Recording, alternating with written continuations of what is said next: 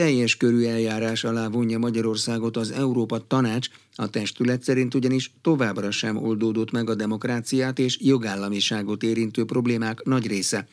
Magyarország ezzel többek között Örményországhoz, Azerbajdzsánhoz, Albániához csatlakozott. A nemzetközi jogán szerint az átsorolás egyfajta stigma, jogi következményei nincsenek.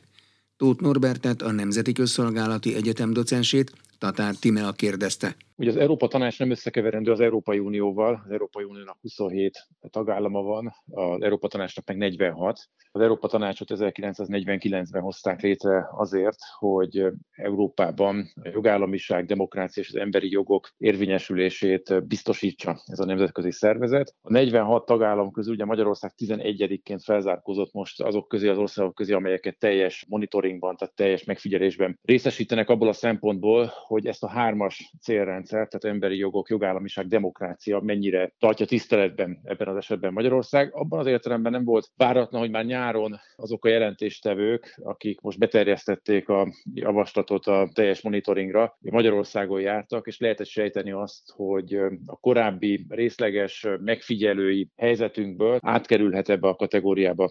Ez a fenyegetés lényegében 2013 óta ott lebeg Magyarország feje felett. Mit jelent maga ez a teljes körű ellenőrzés? Ennek a parlamenti közgyűlésnek van egy erre szakosodott bizottsága, ez a monitoring bizottság. Minden érintett ország esetében jelentéstevő párok működnek közre, és időnként jelentéseket készítenek, ugye tárgyalhatnak az ország politikusaival, hatóságaival, civil szervezeteivel. Már fölvázoltak egyébként négy csomópontot, amelyet különösen problémásnak látnak, hát nyilván ezt a négy kérdést fogják kiemelten kezelni, és amennyiben előre mozdulás vagy elmozdulást látnak, akkor visszasorolhatják egy kedvezőbb kategóriába idővel Magyarország. Magyarországot. Melyik ez a négy terület, amire kifejezetten fókuszál ez az ellenőrzés? Elsőként a választások kérdését említették meg. Problémás a kampányfinanszírozás kérdése, nem elég átlátható, nem elég kiszámítható. Továbbá azt is problémásnak látják, hogy a 106 egyéni választókerület közül legalább 71-ben jelöltet kell állítania egy pártnak ahhoz, hogy országos listát tudjon állítani. Itt javasolják már most ebben a jelentésben, hogy ezt csökkentsék. Ugye korábban 27 egyéni választókerület is elegendő volt, de 2020-ban ez megvált változott. A másik terület a jogállamiság kérdése, ez kiegészül harmadikként az igazságszolgáltatással, és negyedik pedig a média. Az igazságszolgáltatásnál az a probléma a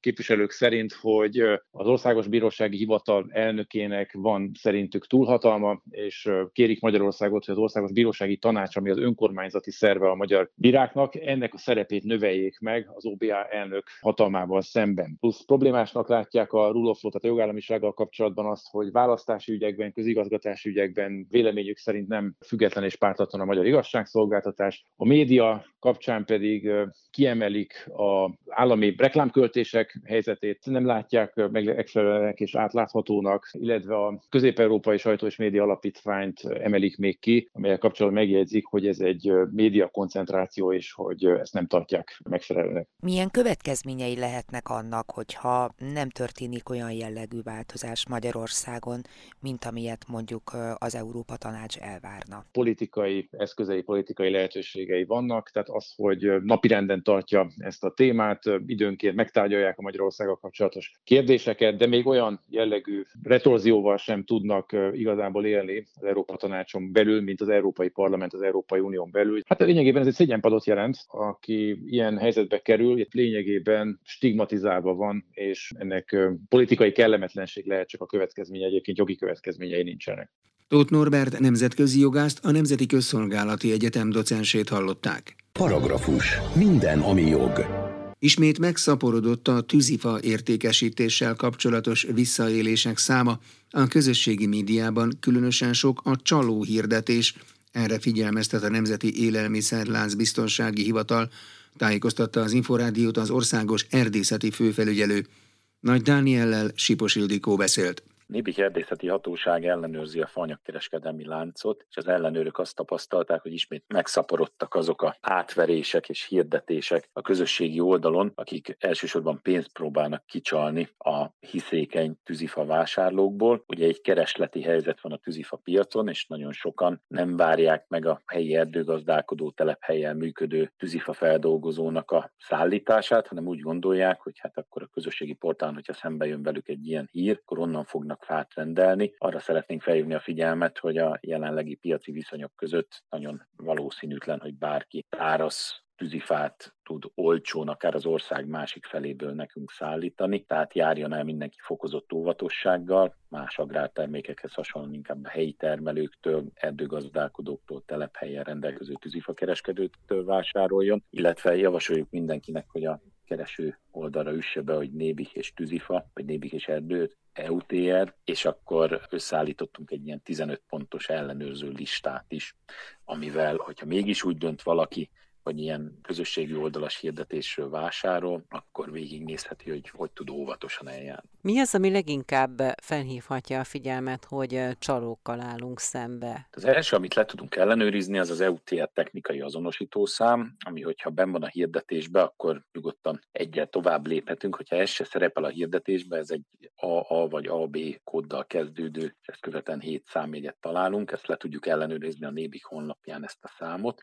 Ha nincs ilyen szám a hirdetésbe, akkor felejtsük el, menjünk a következőre, hogyha van, akkor ellenőrizzük le a számot, nézzük meg, hogy a hirdető tényleg ott a környékünkön működik-e, mert a tűzifának nagyon magas a fajlagos szállítási költsége, tehát kevéssé valószínű, hogy valaki olcsón tud nekünk Nyíregyházára az alamegyéből fát szállítani, illetve érdemes a telefonszámot is, a megadott telefonszámot is leellenőrizni a nébi fekete listáján. Itt szintén településre, telefonszámra lehet keresni. Sajnos az a helyzet, hogy a közösségi oldalakat is ellenőrzik az erdőfelügyelő kollégáim, de itt az eljárás rendje a közösségi oldalt működtető szervezetnek lassabb, tehát sokszor több napig tart, amíg leveszünk valamit, és amíg egy ilyen hirdetést levetett a hatóság, ugyanaz a profil, vagy egy akár másik hamis profil több tucat másik hirdetést tud felrakni ezekre a közösségi oldalak. Most azt tapasztalják, hogy megszaporodtak a közösségi oldalak oldalakon a tűzifát értékesítő hirdetések? Igen, azt látjuk, hogy vannak olyan hirdetők, akiket korábban különböző eljárásokból már ismertünk, de vannak olyanok, akik most nyergeltek át a tűzifára. Ezek a csalók próbálják keresni azokat a termékeket, ahol ugye keresleti piac van, tehát nagyobb eséllyel tudnak valakit meggyőzni arról, hogy akár utaljon előre, akár tőlük rendeljen. Ugye a legszélsőségesebb eset az az, amikor valaki elutalja előre a pénzt, és onnantól kezdve ugye nem érje se a profilt, se a telefonszámot, de van olyan is, amikor felveszik a megrendelést, szereznek valahonnan teljesen más minőségű, sokkal kisebb mennyiségű faanyagot, és ezt viszik ki a vásárlónak, aki, hogyha nem kellően körültekintő, akkor jelentős összeggel kerül megkárosításra. Egyre több óvodás és kisiskolás korú gyermek kap levelet a bíróságoktól, hogy mondja el véleményét a vele kapcsolatos gyermek elhelyezési perben, mondta az Inforádiónak a Szépen Válj elvállás központ alapítója. Herkules Mónika, a Szépen Válj elvállás központ vállási tanácsadója szerint, bár a törekvés előremutató, számos buktatót is rejt magában. Felmerül, hogy érti-e egyáltalán a helyzetet a gyerek, de egy ilyen ügy lehetőséget ad például a szülő manipulációjára. Varga Mónika összeállítása. Kedves XY, én alfa béta vagyok, a Budai Központi Kerületi Bíróság bírája. Az én feladatom, hogy döntsek a szüleit házasságának felbontásáról, és arról, hogy mennyi időt töltsetek a szüleitekkel. Ha meg akarod velem osztani a véleményet, kérlek, gyere el a Budai Központi Kerületi Bíróságra. Amit nekem elmondasz, azt én a szüleiddel és az őket képviselő ügyvédekkel meg kell, hogy osszam. A Szépen Váljál Vállásközpont alapítója egy olyan idézésből olvasott részletet, amit egy óvodáskorú gyermek szülei válóperével kapcsolatban kapott. Galambos Balázs azt mondja, az utóbbi hetekben egyre több kisgyerek, három-négy évesek is kaptak levelet, hogy nyilatkozzanak a velük kapcsolatos gyermek elhelyezési ügyben. A korábbi gyakorlat szerint csak ritkán, nagyon konfliktusos esetekben hallgattak meg gyerekeket, akkor is csak nagyobbakat. A tanácsadással és a vállások kultúrát lebonyolításával foglalkozó iroda alapítója úgy látja, az új bírói gyakorlat káros a gyerekek érzelmi fejlődésére, a velük kapcsolatban álló szülők is felháborodtak érdemes abba belegondolni, hogyha mondjuk egy 7 éves iskola kezdő gyerek kap egy ilyen levelet, neki már eleve egy hatalmas sok, hogy válnak a szülei, akkor ő ott le van ültetve, meg van kérdezve, hogy apa vagy anya, melyikkel akarsz többet lenni. Ez a gyermekben már egy lojalitás konfliktus kapásból egy hatalmas stressz helyzet, és elképzelhetetlen, hogy miután a szülőknek felolvassák meg a szülők ügyvédjeinek a gyereknek a nyilatkozatát, hogy ne romoljon valamelyik összülővel a gyermeknek a viszonya. Tehát ez beláthatatlan következményeket hozhat ez a gyakorlat. Az új bírói gyakorlat egy augusztustól hatályos törvénymódosítás eredménye. Egy uniós irányelv miatt változott a polgári törvénykönyv vonatkozó szakasza. Ez pedig előírja, hogy a gyermekelhelyezési per során, idézem, a bíróságnak értesítenie kell az ítélőképessége birtokában lévő gyermeket a nyilatkozattétel lehetőségéről. Azaz lehetőséget kell biztosítani arra, hogy elmondja véleményét az ügyben. Ezzel simán lehet egyébként egy gyermeket traumatizálni, Herkules Mónika a Szépen Váljál Válásközpont válási tanácsadója szerint, bár a törekvés előremutató, számos buktatót is rejt magában. Felmerül például, hogy érti-e egyáltalán a helyzetet a gyermek, de egy ilyen ügy lehetőséget ad a szülő manipulációjára, és ha a család vagy akár a bíróság nem megfelelően jár el, komoly bűntudatot, élethosszig tartó lelkisérüléseket okozhat a kicsiknek elvárható-e egy bírótól egy olyasfajta gyermekpszichológusi tudás háttér, hogy ő hogyan is kérdezze meg jól úgy azt az akár óvodáskorú vagy kisiskoláskorú gyereket, hogy ne traumatizálja. Én mondjuk nagyon üdvözölnék egy olyan eljárásmenetet, ahol kötelezően ott kell, hogy legyen egy gyermekpszichológus, és mondjuk ő kérdezze meg a gyereket. A vállási tanácsadó kiemelte, a szakítás mellett döntő magyar házaspárok nagy része gyermekei 7 éves koráig elválik, így ha tömeges lesz az új bírói gyakorlat, akkor az rengeteg óvodáskorú gyermeket érinthet. A bíróságoknak értesítenie kell az ítélő képessége tudatában lévő gyerekeket, és lehetőséget kell biztosítaniuk, hogy elmondhassák véleményüket az elhelyezésükkel kapcsolatban. A bíróság előtt azonban nem kötelező megjelenni mondta az Inforádiónak a vállóperekre vonatkozó augusztus óta hatályos szabályról a Pesti Központi Kerületi Bíróság családjogi csoportjának vezetője. Várai Jeges Adrien szerint az eddigi tapasztalatuk az, hogy az értesített gyerekek igen aktívak. Mit jelent az ítélő képessége tudatában lévő gyermek? Ugye hozzánk olyan hírek jutottak el, hogy 5-6 éves gyerekek is kapnak névre szólóan ilyen levelet. Egy 5-6 éves gyerek tud a sorsáról dönteni? Hogy kit tekintünk ítélő képessége birtokában lévő gyermeknek, erről még ma is egyébként nagyon sok szakmai konferencia, tudományos beszélgetések, állásfoglalások történnek. Semmilyen nemzetközi egyezmény, itt gondolok például a gyermekjogairól szóló New Yorki egyezményre az ítélőképesség tekintetében korhatárt nem állapít meg. A magyar jogszabály azt mondja ki, hogy az a kiskorú gyermek, aki életkorának és értelmi, érzelmi fejlettségének megfelelően képes a meghallgatása során az őt érintő tények és döntések lényeges tartalmát megérteni, a várható következményeket belátni, az a gyermek ítélőképességének birtokában van.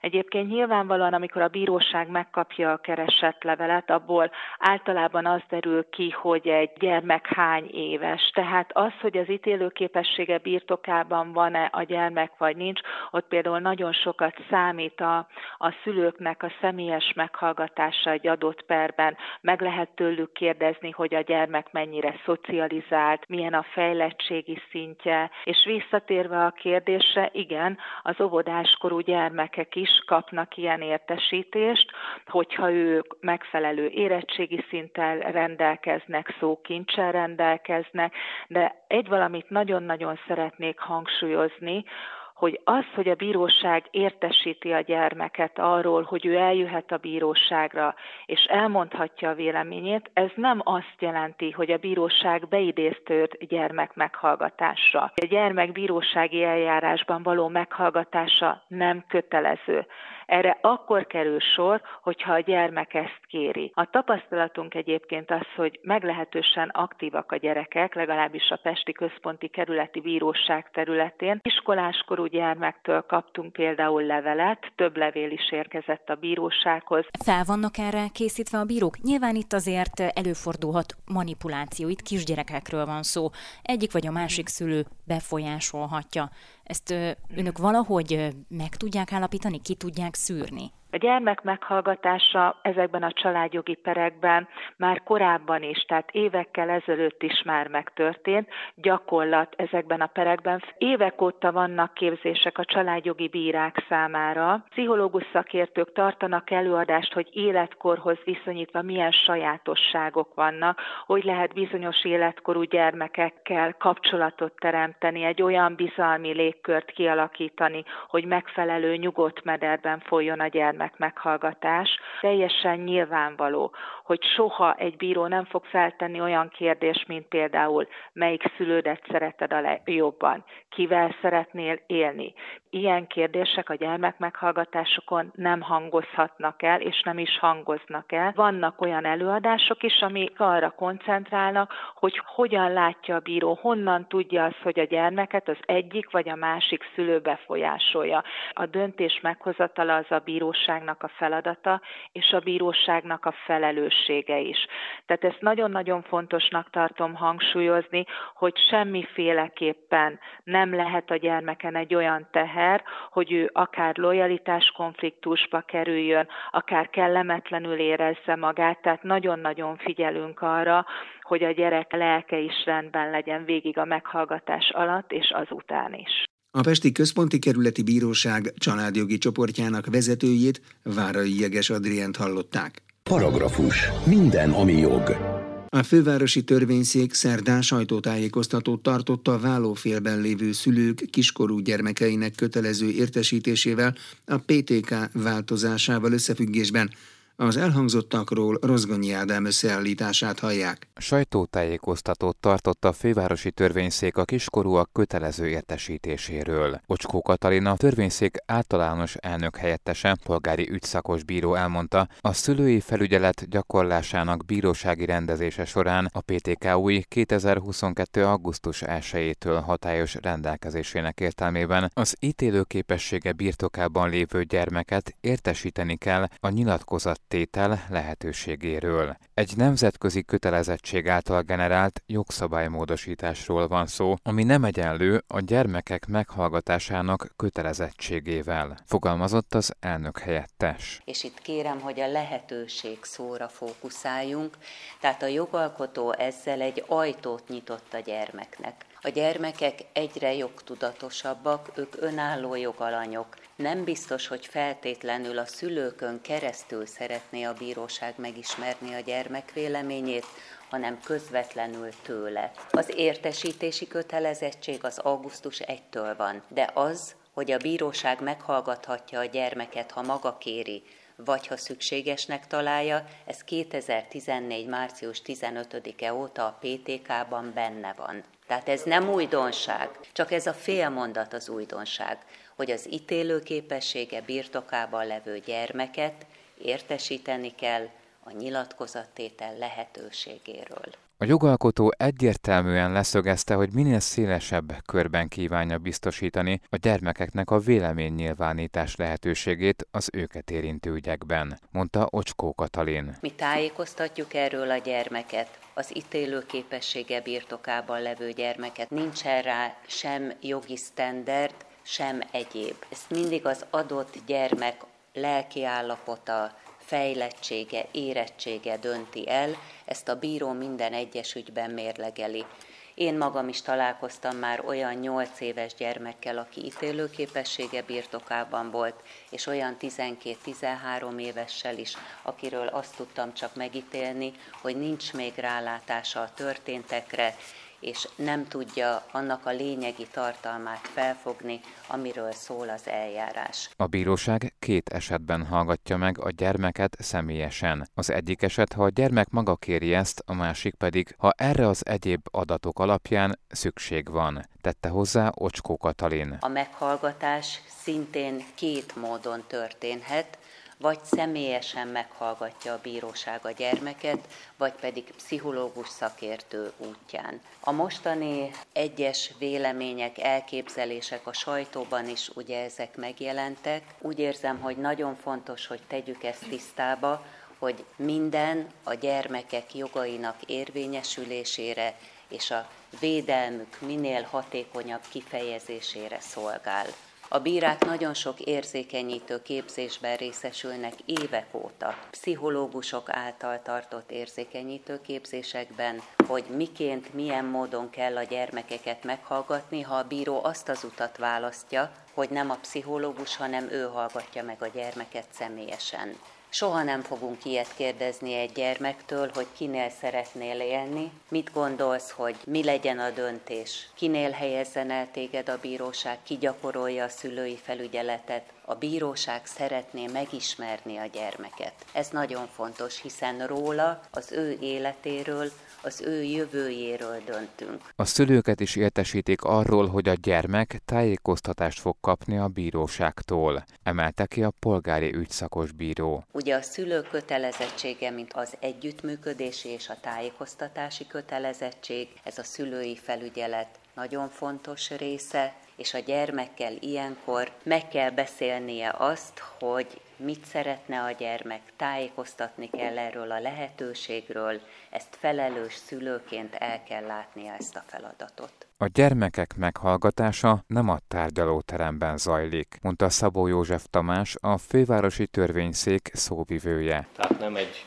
zord, mogorva, nyilván az ítéletek meghozatalára alkalmas terem szolgál erre, hanem azok az úgynevezett gyermekmeghallgatási szobák. Ez egy közvetlen kapcsolatot létesítő, arra ösztökélő szoba, ahol a gyerek csak a bíróval találkozik és vele beszélget. A bírósági iratok külföldi kézbesítésének szabályairól tartott tájékoztatót a fővárosi törvényszék bírája szerdán.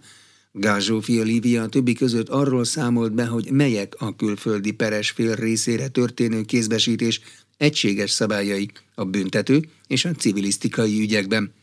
A következő percekben a fővárosi törvényszéken elhangzottak szerkesztett, rövidített változatát hallják. Ha egy bírósági polgári ügyben külföldre kell kézbesíteni valamely bírósági iratot, akkor az, hogy a kézbesítés szabályait mi határozza meg, az alapvetően ugye attól függ, hogy a címzett mely külföldi országban lakik, illetve hol van a székhelye ami elmondható, hogy az Európai Unión belül történő kézbesítés esetén tágabbak a bíróság lehetőségei is. Az uniós tagállamok vonatkozásában van egy Európai Parlament és Tanács rendelet, ez a 2000 per 1784-es számú rendelet. Ez egyébként 2022. július 1-től hatályos. Előtte egy EK rendelet volt, amely hasonló szabályokat tartalmazott. Az Európai Unión belül többféle mód van a bíróság iratok kézbesítésére. Ami általánosságban elmondható, hogy a formálisabb megoldás, és egyébként ezen kézbesítési módok egyaránt alkalmazandók, tehát nincs sorrendiség, úgymond a rendeletben, ami a formálisabb megoldás, amikor áttevő és átvevő intézményeken keresztül történik a kézbesítés. Ez konkrétan azt jelenti, hogy Magyarországon a bíróságok, akinek az eljárásában az adott iratot kézbesíteni kell, áttevő intézménynek tekintendő. Egyébként minden tagállam jelzi a bizottság felé, hogy melyek az áttevő, illetve az átvevő intézményei. Tehát egy magyar bíróság iratának a kézbesítése során az adott bíróság áttevő intézménynek minősül, és megküldi az iratot a külföldi címzett lakóhelye, székhelye szerinti ország átvevő intézményébe.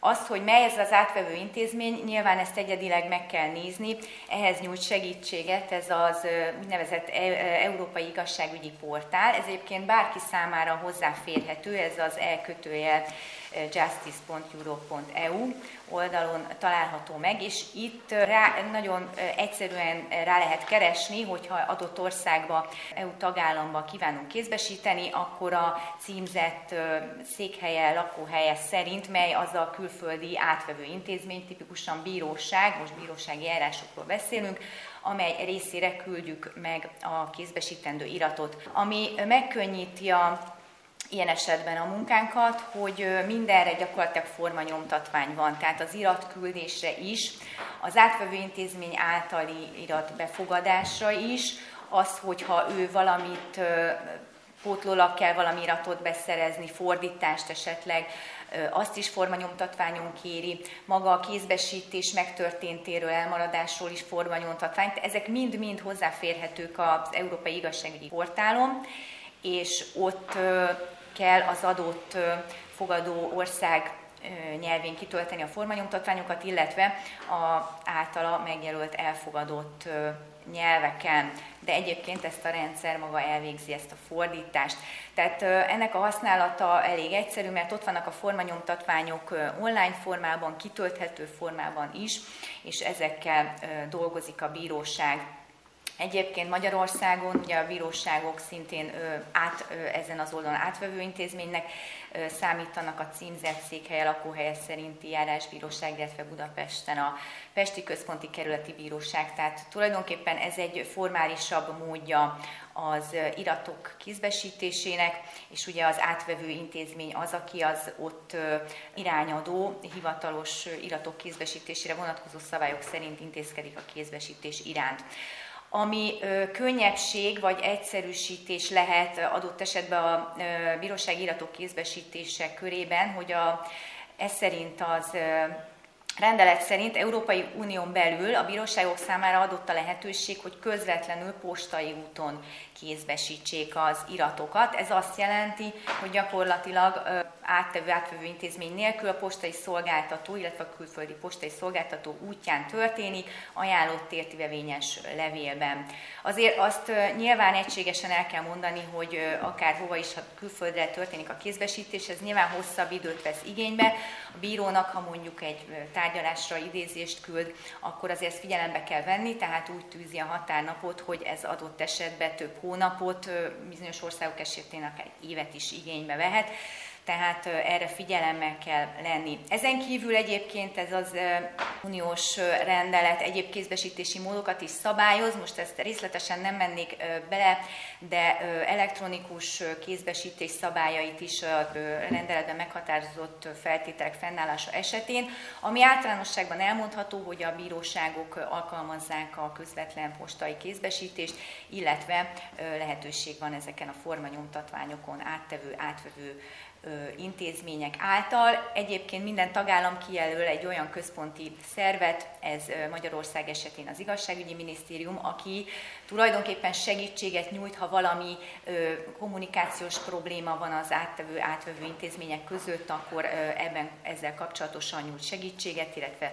tájékoztatásokat nyújt az adott tagállam intézményei számára és a, hogyha nem EU-s tagállamba történik a kézbesítés, hanem olyan országban, amely ö, nem része nyilván ennek a, ö, tehát nem, ö, amire nem irányadó ez a rendelet, akkor mindig az adott ország tekintetében utána kell nézni, hogy rá milyen kézbesítési szabályok alkalmazhatók, illetve milyen módon lehet kézbesíteni.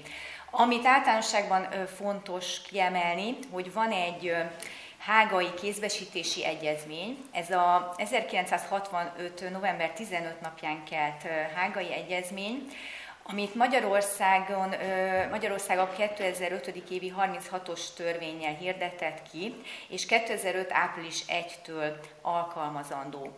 Segítség lehet. A Hágai Nemzetközi Magányogi Konferenciának van egy honlapja, és itt ez egyébként a www.hcch.net honlap, és itt tulajdonképpen minden hágai egyezménnyel kapcsolatos információ hozzáférhető, tehát ha arra vagyunk kíváncsiak, hogy egy adott ország egyáltalán részese, nagyon sok ország részese a hágai egyezménynek, hogy egy adott ország részese-e, abban az esetben itt rá tudunk keresni, és arra is, hogy az az adott ország milyen fenntartásokat fűzött az egyezményhez.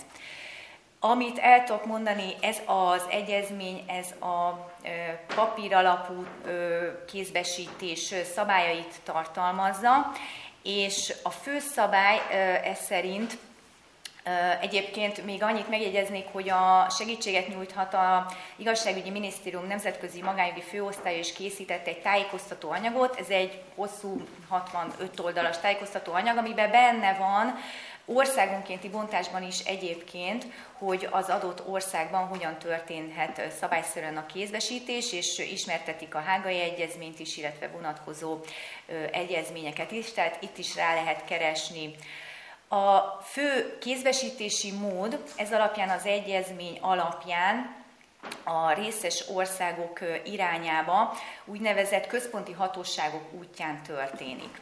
Ez azt jelenti, hogy az egymezményhez való csatlakozáskor minden egyes részes ország megjelöli a Magyarország is a kihirdetésről szóló, tehát ebben a törvényben, amit említettem, ebben benne van a végén, hogy kijelöli, hogy mely az a központi hatóság, akinek a feladata, hogy közreműködjön az iratok kézbesítése során. Ez tipikusan az adott ország igazságügyi minisztériuma, Magyarországon is, ugye az igazságügyi miniszter által vezetett minisztérium látja ezt a feladatot, konkrétan az ilyen nemzetközi magánjogi főosztálya. Tehát, hogyha olyan országban kell kézbesítenünk polgári ügyekben bírósági iratot, amely nem EU-s tagállam. Egyébként, ha EU-s tagállam is egyúttal a Hágai Egyezménynek is részese, akkor elsőbséget élvez az uniós szabályozás, de nem kizárt egyébként, hogy más nemzetközi megállapodásokat is alkalmazzanak, hogyha az egyébként nem mond ellent az EU-s rendeletnek. De alapesetben, hogyha egy olyan országba kézbesítünk, ami nem tagállam és részese a Hágai Egyezménynek, akkor ez úgy történik, hogy a bíróság a kézbesítendő iratokat főszabály szerint két példányban, tehát nyilván ahány irat, két-két példányban megküldi a ö, igazságügyi minisztérium nemzetközi magájogi főosztályának, azzal a megkereséssel, ez egy pársoros megkeresést hozzáfűz, hogy e, az iratok kézbesítéséről működjön közre az iratok kézbesítésében. Az egyezmény szerint egyébként ö, nem írja elő kötelezően azt, hogy ezeket az iratokat le kell fordítatni, de minden egyes tagállamnak lehetősége van arra, hogy a csatlakozással kinyilvánítsa, hogy ő milyen fordítást vár el. Magyarország ö, például elvárja a hiteles vagy olyan fordítást, amely alkalmazható a bírósági eljárásban. Általában a legtöbb részes ország elvár egy minimum egyszerű fordítás, tehát célszerű úgy megküldeni, eleve az egyébként az ilyen, hogyha mm, kell fordítás és a bíróság nem küldi meg, akkor ezt egyébként is visszajelzi, és akkor nem tud közreműködni. De tipikusan ö, meg kell küldeni, célszerű az adott, tehát magyar nyelven is ö, megküldeni, illetve mellékelve a fordítást, két-két példányban. Az országok egyébként egymás között megállapodhatnak, hogy elég csak egy példány, de ez mindegy. Tehát főszabály szerint megküldjük két példánynak az ilyen nemzetközi magánjogi főosztályának, aki a központi hatóság. Innentől kezdve az ő természetesen pontosan meg kell jelölni a címzet nevét, és lakóhelyét, székhelyét, lehetőség szerint a célország nyelvén vagy nyelvén is tüntessük föl a címet. Gál Zsófia Líviát, a fővárosi törvényszék bíráját hallották. Paragrafus. Minden, ami jog. Jogi magazinnal legközelebb egy hét múlva jelentkezünk. Munkatársam Rozgonyi Ádám nevében is köszönöm figyelmüket, Exterde Tibor vagyok.